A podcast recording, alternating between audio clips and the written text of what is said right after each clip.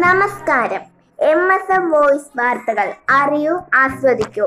വാർത്തകൾ വായിക്കുന്നത് ആഫിയ. പ്രധാന വാർത്തകൾ.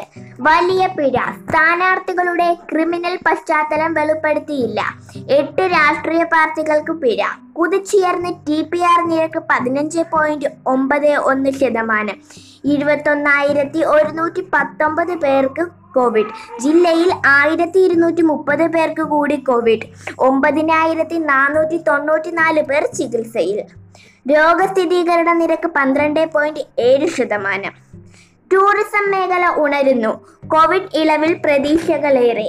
ടൂറിസം ഭൂപടത്തിൽ ഇടം പിടിക്കാൻ ആറാട്ടുപുഴ ഒഴിഞ്ഞി ഒ ബി സി പട്ടിക സംസ്ഥാന അധികാരം പുനഃസ്ഥാപിക്കുന്നു. ബിൽ ലോക്സഭ പാസാക്കി.